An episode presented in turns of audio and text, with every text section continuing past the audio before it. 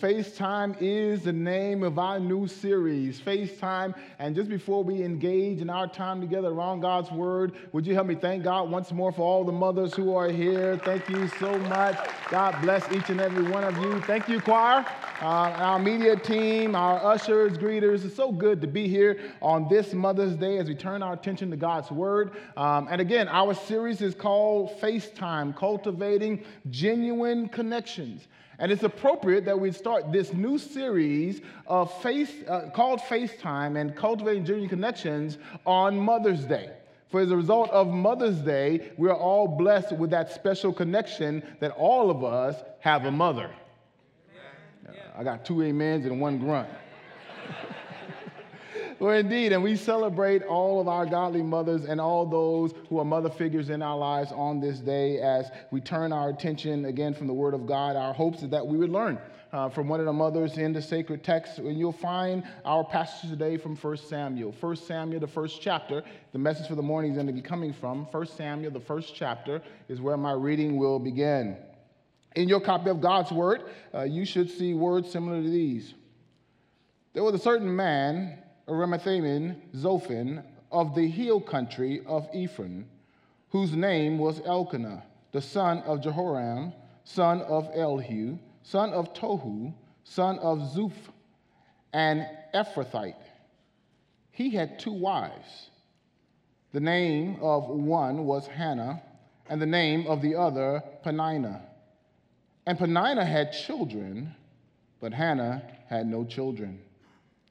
Now, this man used to go up year by year from his city to worship and to sacrifice to the Lord of hosts at Shiloh, where the two sons of Eli, Hophni and Phinehas, were priests of the Lord. On the day when Elkanah sacrificed, he would give portions to Peninnah, his wife, and all her sons and daughters. But to Hannah, he gave a double portion because he loved her, though the Lord had closed her womb. And her rival, that's Peninnah, used to provoke her grievously to irritate her because the Lord had closed her womb. So it went on year by year. As often as she went up to the house of the Lord, she used to provoke her. Therefore, Hannah wept and would not eat. And Elkanah, her husband, said to her, Hannah, why do you weep? And why do you not eat? And why is your heart sad? Am I not more than ten sons? After they had eaten and drunk in Shiloh, Hannah rose. Now Eli, the priest, was sitting on a seat beside the doorpost of the temple of the Lord. She was deeply distressed and prayed to the Lord and wept bitterly. She was deeply distressed and prayed to the Lord and wept bitterly. Help Holy Spirit, in our time together, I'd like to speak to you from this particular passage with this uh, message on our minds. And that is lessons from a godly mother. Lessons from a godly mother. How many of you, by show of hands, can say that you've learned a lot of lessons from your mother? Lessons you wanted to learn and lessons you did not want to learn. If your mother's with you, just go ahead and thank God for her and uh, uh, don't look at her sideways, even though there are some lessons you uh, thought you already knew about that you didn't need to hear from your mom. Um, because every now and then, Tyrone, if we're not careful, um, we'll, we'll fall into the trap where mom will line us up with those familiar phrases that we should not forget. Mama always knows what's best. Um, and we thank God for all of our mothers. And I want to thank God for the mother of my children, my wife, 25 years, Kiana. Uh, thank you so much, baby. And God bless you on this Mother's Day. And again, to all our mothers who are here, uh, we're looking at this passage of Scripture. And through it, I would like to invite you to have some FaceTime with one of the ladies in the text. Now, you're introduced to this family unit. You're introduced to this family unit. Uh, this is Elkanah's family unit where he's the husband, but the text opens up by saying he's the husband of two wives. I paused there. I almost choked there, Brother Al, when I read that because I realized how much of a blessing it is to have One wife. I can, what y'all laughing about? Can only imagine how the difficulty it would, it would, it would call to have, have two. I mean, uh, but he has two wives. We understand in the context of this text uh, and in this day, uh, what really uh, made womanhood or the value of women were uh, at this time and age were their ability to produce offspring. And as we noted in the text, that Hannah was unable, she was prevented from producing offspring. We believe, as scholars do, that the listing of her name and the order in which it's listed, Lori, would indicate then that she was the first wife. She was the one that Elkanah loved. And as a result of her barrenness, um, there was a second wife that was chosen by name of Peninnah. Now, you've already read, you've read with me some things about her characteristic. You know that Hannah desired children, but she did not have children at the time, this time in the text. But then there's this other figure in the house called Peninnah. Can you say Peninnah?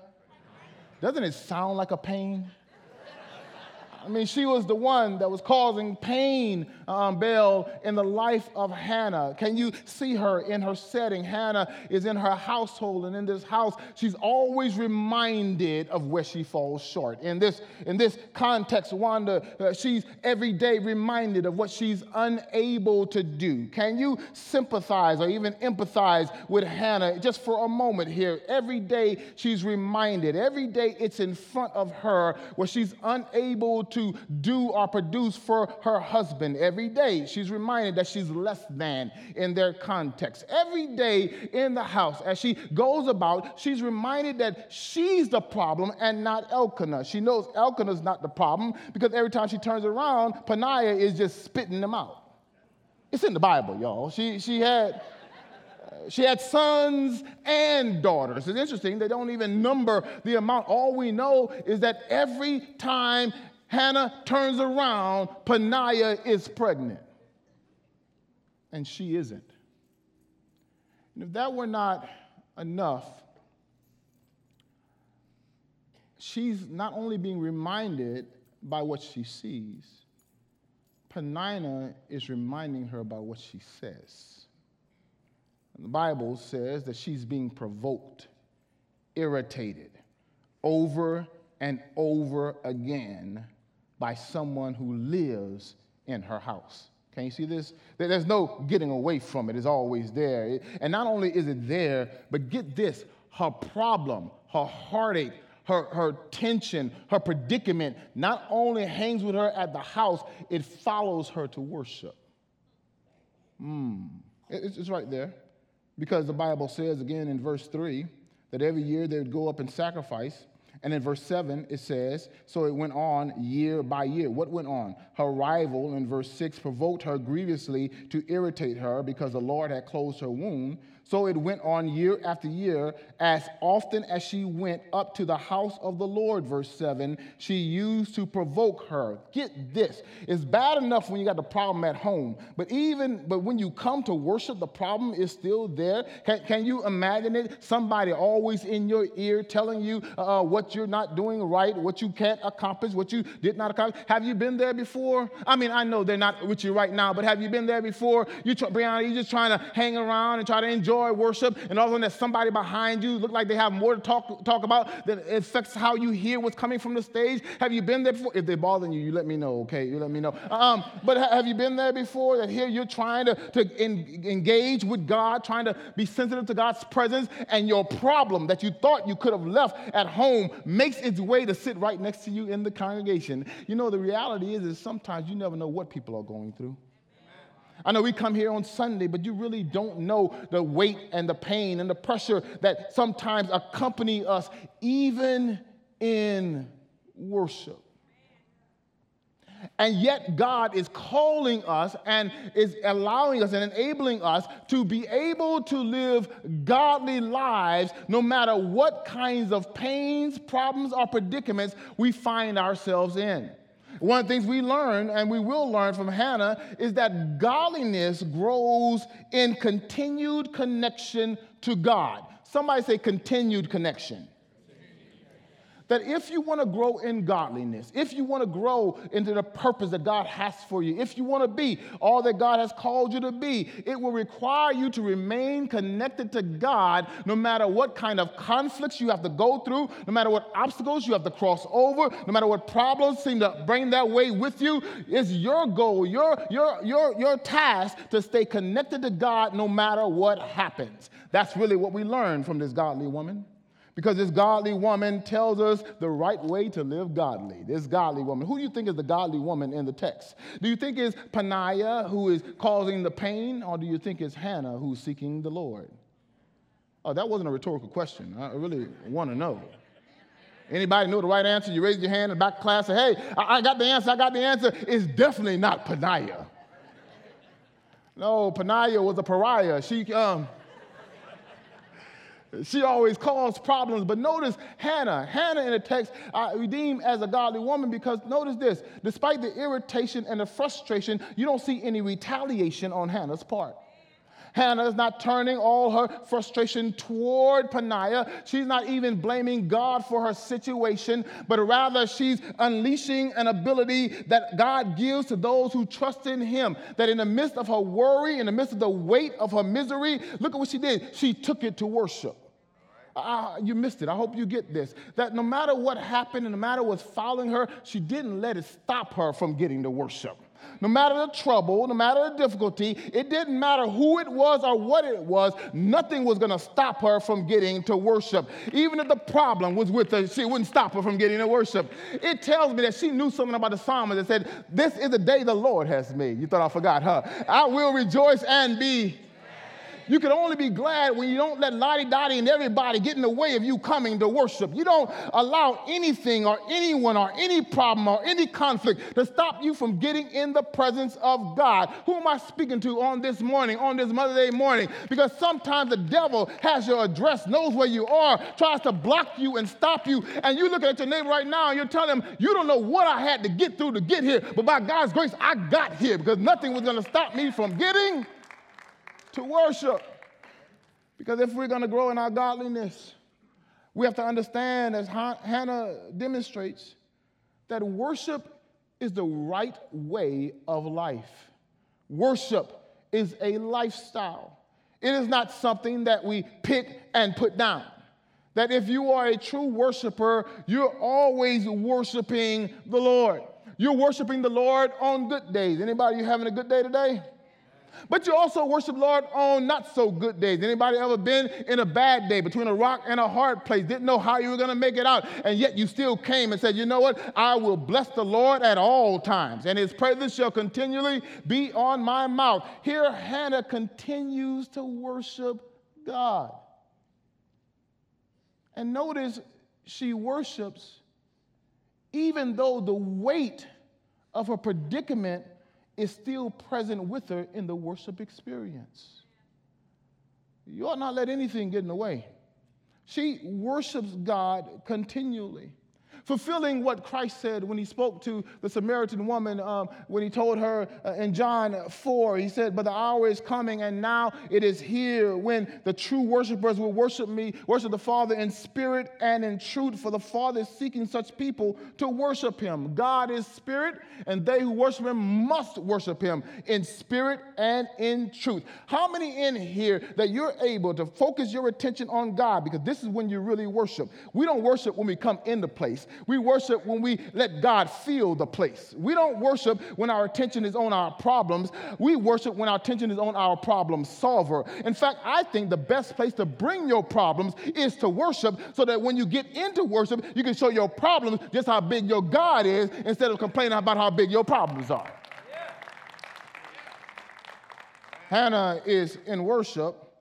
Um, Peninnah is with her. It's interesting though, because sometimes when you're in worship, um, everybody won't particularly understand the pain that you're going through. I want to talk to you and minister to your hearts for just a moment because sometimes we fall into the, the misconception that everybody's supposed to feel and understand and empathize we're going through when the truth is there's some pains too deep for other people to really realize that you're holding on to. There's some pains and frustrations that you go through that some people don't even know how to speak to, even the people who are closest to you. I'm still in the text. Okay, let, us go back to the family unit because you have Elkanah, and Elkanah, uh, when they're on their way to worship, he'd give Peninnah what she needed, Doug, for the sacrifice. He'd give it to the, his daughters and his sons from Peninnah, but the text says he'd give Hannah a double portion. He gave her a double portion, and then he started to ask those questions. Ladies, you know how we do sometimes when we don't know what's wrong, but we know something is wrong, and you really can't articulate what's wrong. Uh, you know how we do sometimes. We start asking those questions. Okay, Anthony, I'm not going to turn to the right because that's where Kiana is right now. I'm just talking just, just to you and I. I want you to open up your Bibles, those of you who are listening, and all the fellas in the house. I want you to lean in for a moment because look at what Elkanah says. He's asking the question of his wife, basically, what's wrong? In verse 8, Elkanah, her husband, said to her, Hannah, why are you weeping? Oh, hold on, that's the first one. She didn't answer. Notice you don't see an answer there. Then he asked, And why do you not eat? And why is your heart sad? Lean in, fellas. He says, Am I not more than 10 sons?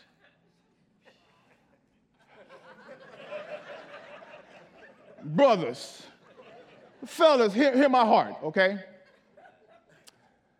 Don't always make the problem worse by making it about you.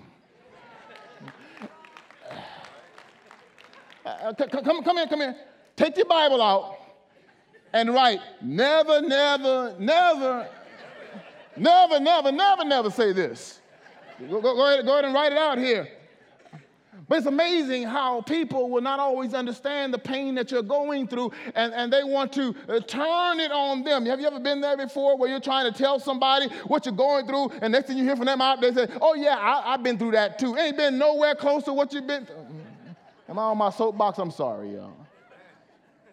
So Elkanah says, Am I not more. But ladies, look in the text because Hannah doesn't turn her hostility toward Elkanah, even though he's way off base. She, she does not tell him about himself, doesn't move her neck, doesn't point her finger. She, no, no, no, no, no. It's not in there. That's not what she does. What she does is the Bible says in verse 9 that after they've eaten and they drunk in Shiloh, she rises up and she makes her way to the place of worship.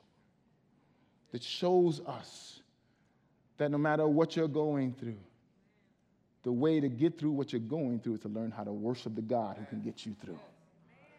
She's worshiping, but not only is she worshiping, check this out. She's not only worshiping, but let's look at what happens. She gets into the place of prayer. Eli, the priest, is sitting there. In verse 10, she said she was deeply distressed and prayed to the Lord and wept bitterly. Verse 11, and she vowed a vow and said, O Lord of hosts, if you would indeed look on the affliction of your servant and remember me and not forget your servant, but will give to your servant a son, then I will give him to the Lord all the days of his life, and no razor shall touch his head as she continued praying before the Lord, Eli observed her mouth.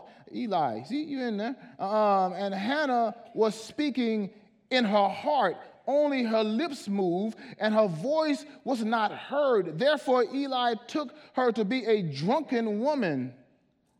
And Eli said to her, How long will you go on being drunk? Put your wine away from you. But Hannah answered, No, my Lord. I am a woman troubled in spirit. I haven't drunk neither wine nor strong drink, but I have been pouring out my soul before the Lord. Do not regard your servant as a worthless woman, for all along I have been speaking out of great anxiety and vexation. Look at the text. Look closely at Hannah as we give some face time to how she remedies her situation. She didn't go to anyone before she went to the Lord. She brought her problem in prayer to God, and that might be a solution for some of you. In fact, it would be a solution for all of us that anytime we are finding ourselves with a problem that is too difficult for for us to bear a problem that makes its way into the worship space with us, since it's with you anyway, you ought to go ahead and give that thing over to God. By the end of our message time, we're going to offer a prayer time for you to do just that. But I want you to catch this for a moment because, in the midst of her predicament, Hannah knows how to handle it. And the best way to handle what you're going through is to give what you're going through to the God who can handle whatever you're going through. Oh, that's why uh, Peter said it this way cast all your cares upon him. For there's only one person God cares about. Here it is, because God cares about you. Uh, she prays to God because not only is worship the right way of life, prayer is the right practice for living. Listen, the Bible teaches us in 1 Thessalonians 5 16 that we ought to pray without ceasing, that we ought to continue to pray every day, every season that we take, whatever the problems are, whatever the trials are, whatever the struggles are, and we purposely present them before God. I don't know about you, but my God, there's nothing too hard for my God. I don't know about who you worship, but I know there's nothing impossible for the God that I serve. So if it seems like an impossibility in your life, that's just the right kind of problem to get to God. And I don't know what you're dealing with. I don't know what season you're in in this life. What I can tell you is that God is here. He's available. He's available for you. And when you come to Him in prayer, He honors those who trust Him enough to pray to Him. Amen. Because prayer doesn't change things, prayer touches the heart of God, and God can change things. I'm trying to help you understand something because it's biblical for you to pray. Not only biblical for you to pray, but there are blessings when you pray. For when you pray, God transforms the atmosphere. I'm in the text because there she is, and she's being uh, misunderstood after she prayed. The preacher, the priest, sees her and accuses her of being drunk in church. Now, listen to me. Come here. I don't advocate for you being drunk in church. That's, of course, you're drunk by the Spirit. But, but, but I don't advocate for you to be drunk in church, but if you're going to be drunk, the best place to be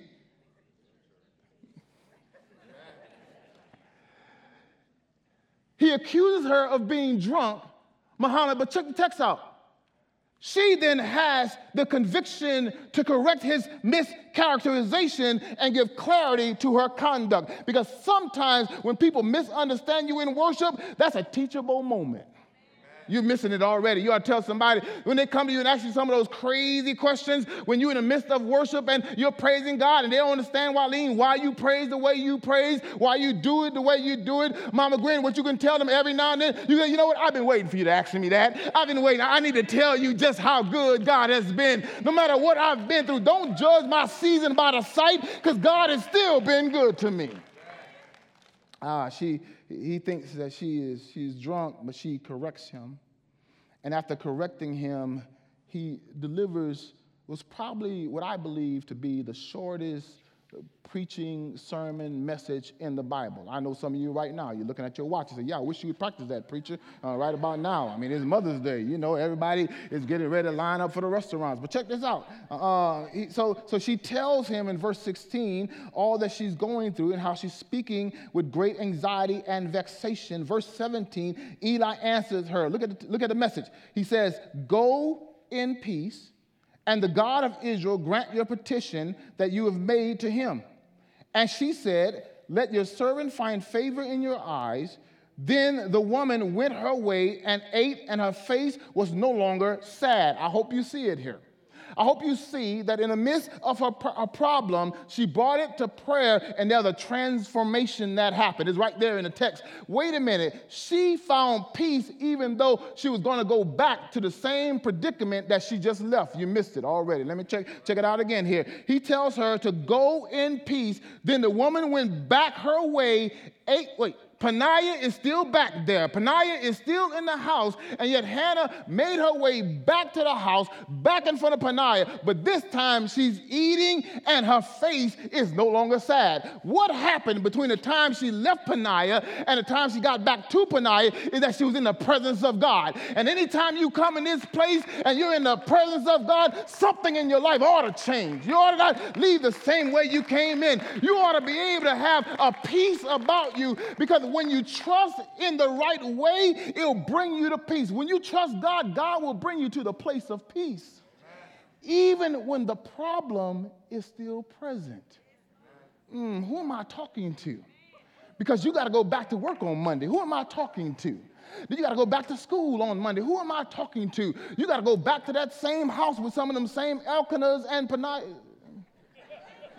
Panias who, who live with it. Who am I talking to? Because when you go back, here's the good news. You don't have to go back by yourself. You can have God to go with you. And when God goes with you, his peace goes with you. And his peace is a perfect peace. It's not the kind of peace that the world gives and takes away. No, it's the kind of peace that surpasses all understanding. That when you get back to where you're going from, folk will look at you and say, wait, what happened to you? You can tell them the joy I have, the world didn't give to me, and the world surely can't take it away. Why? Because I've been with God. And things happen when you've been with God. I'm at the latter part of the text because the Bible says that she left a different way. And verse 19 says, They, they rose early in the morning and they worshiped before God because she was a worshiper. And they went back to their house at Ramah. And Elkanah knew Hannah, his wife. And the Lord remembered her. And in due time, somebody say, due time.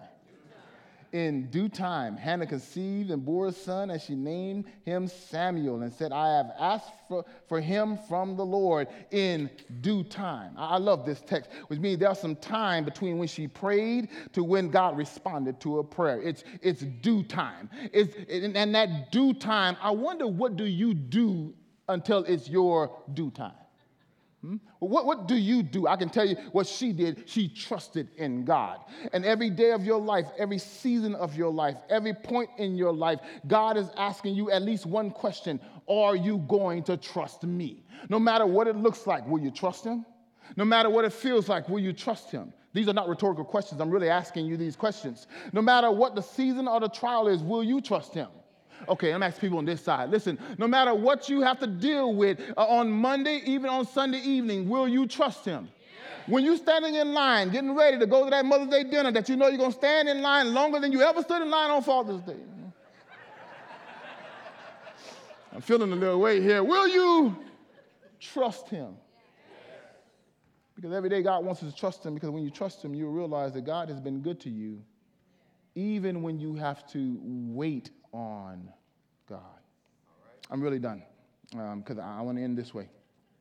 Because here it is, uh, not only does she trust him and d- demonstrates to us that trust is the right way to peace, but finally, when God shows up and God does what God do, will do in your life, um, look at what she does. She praises him.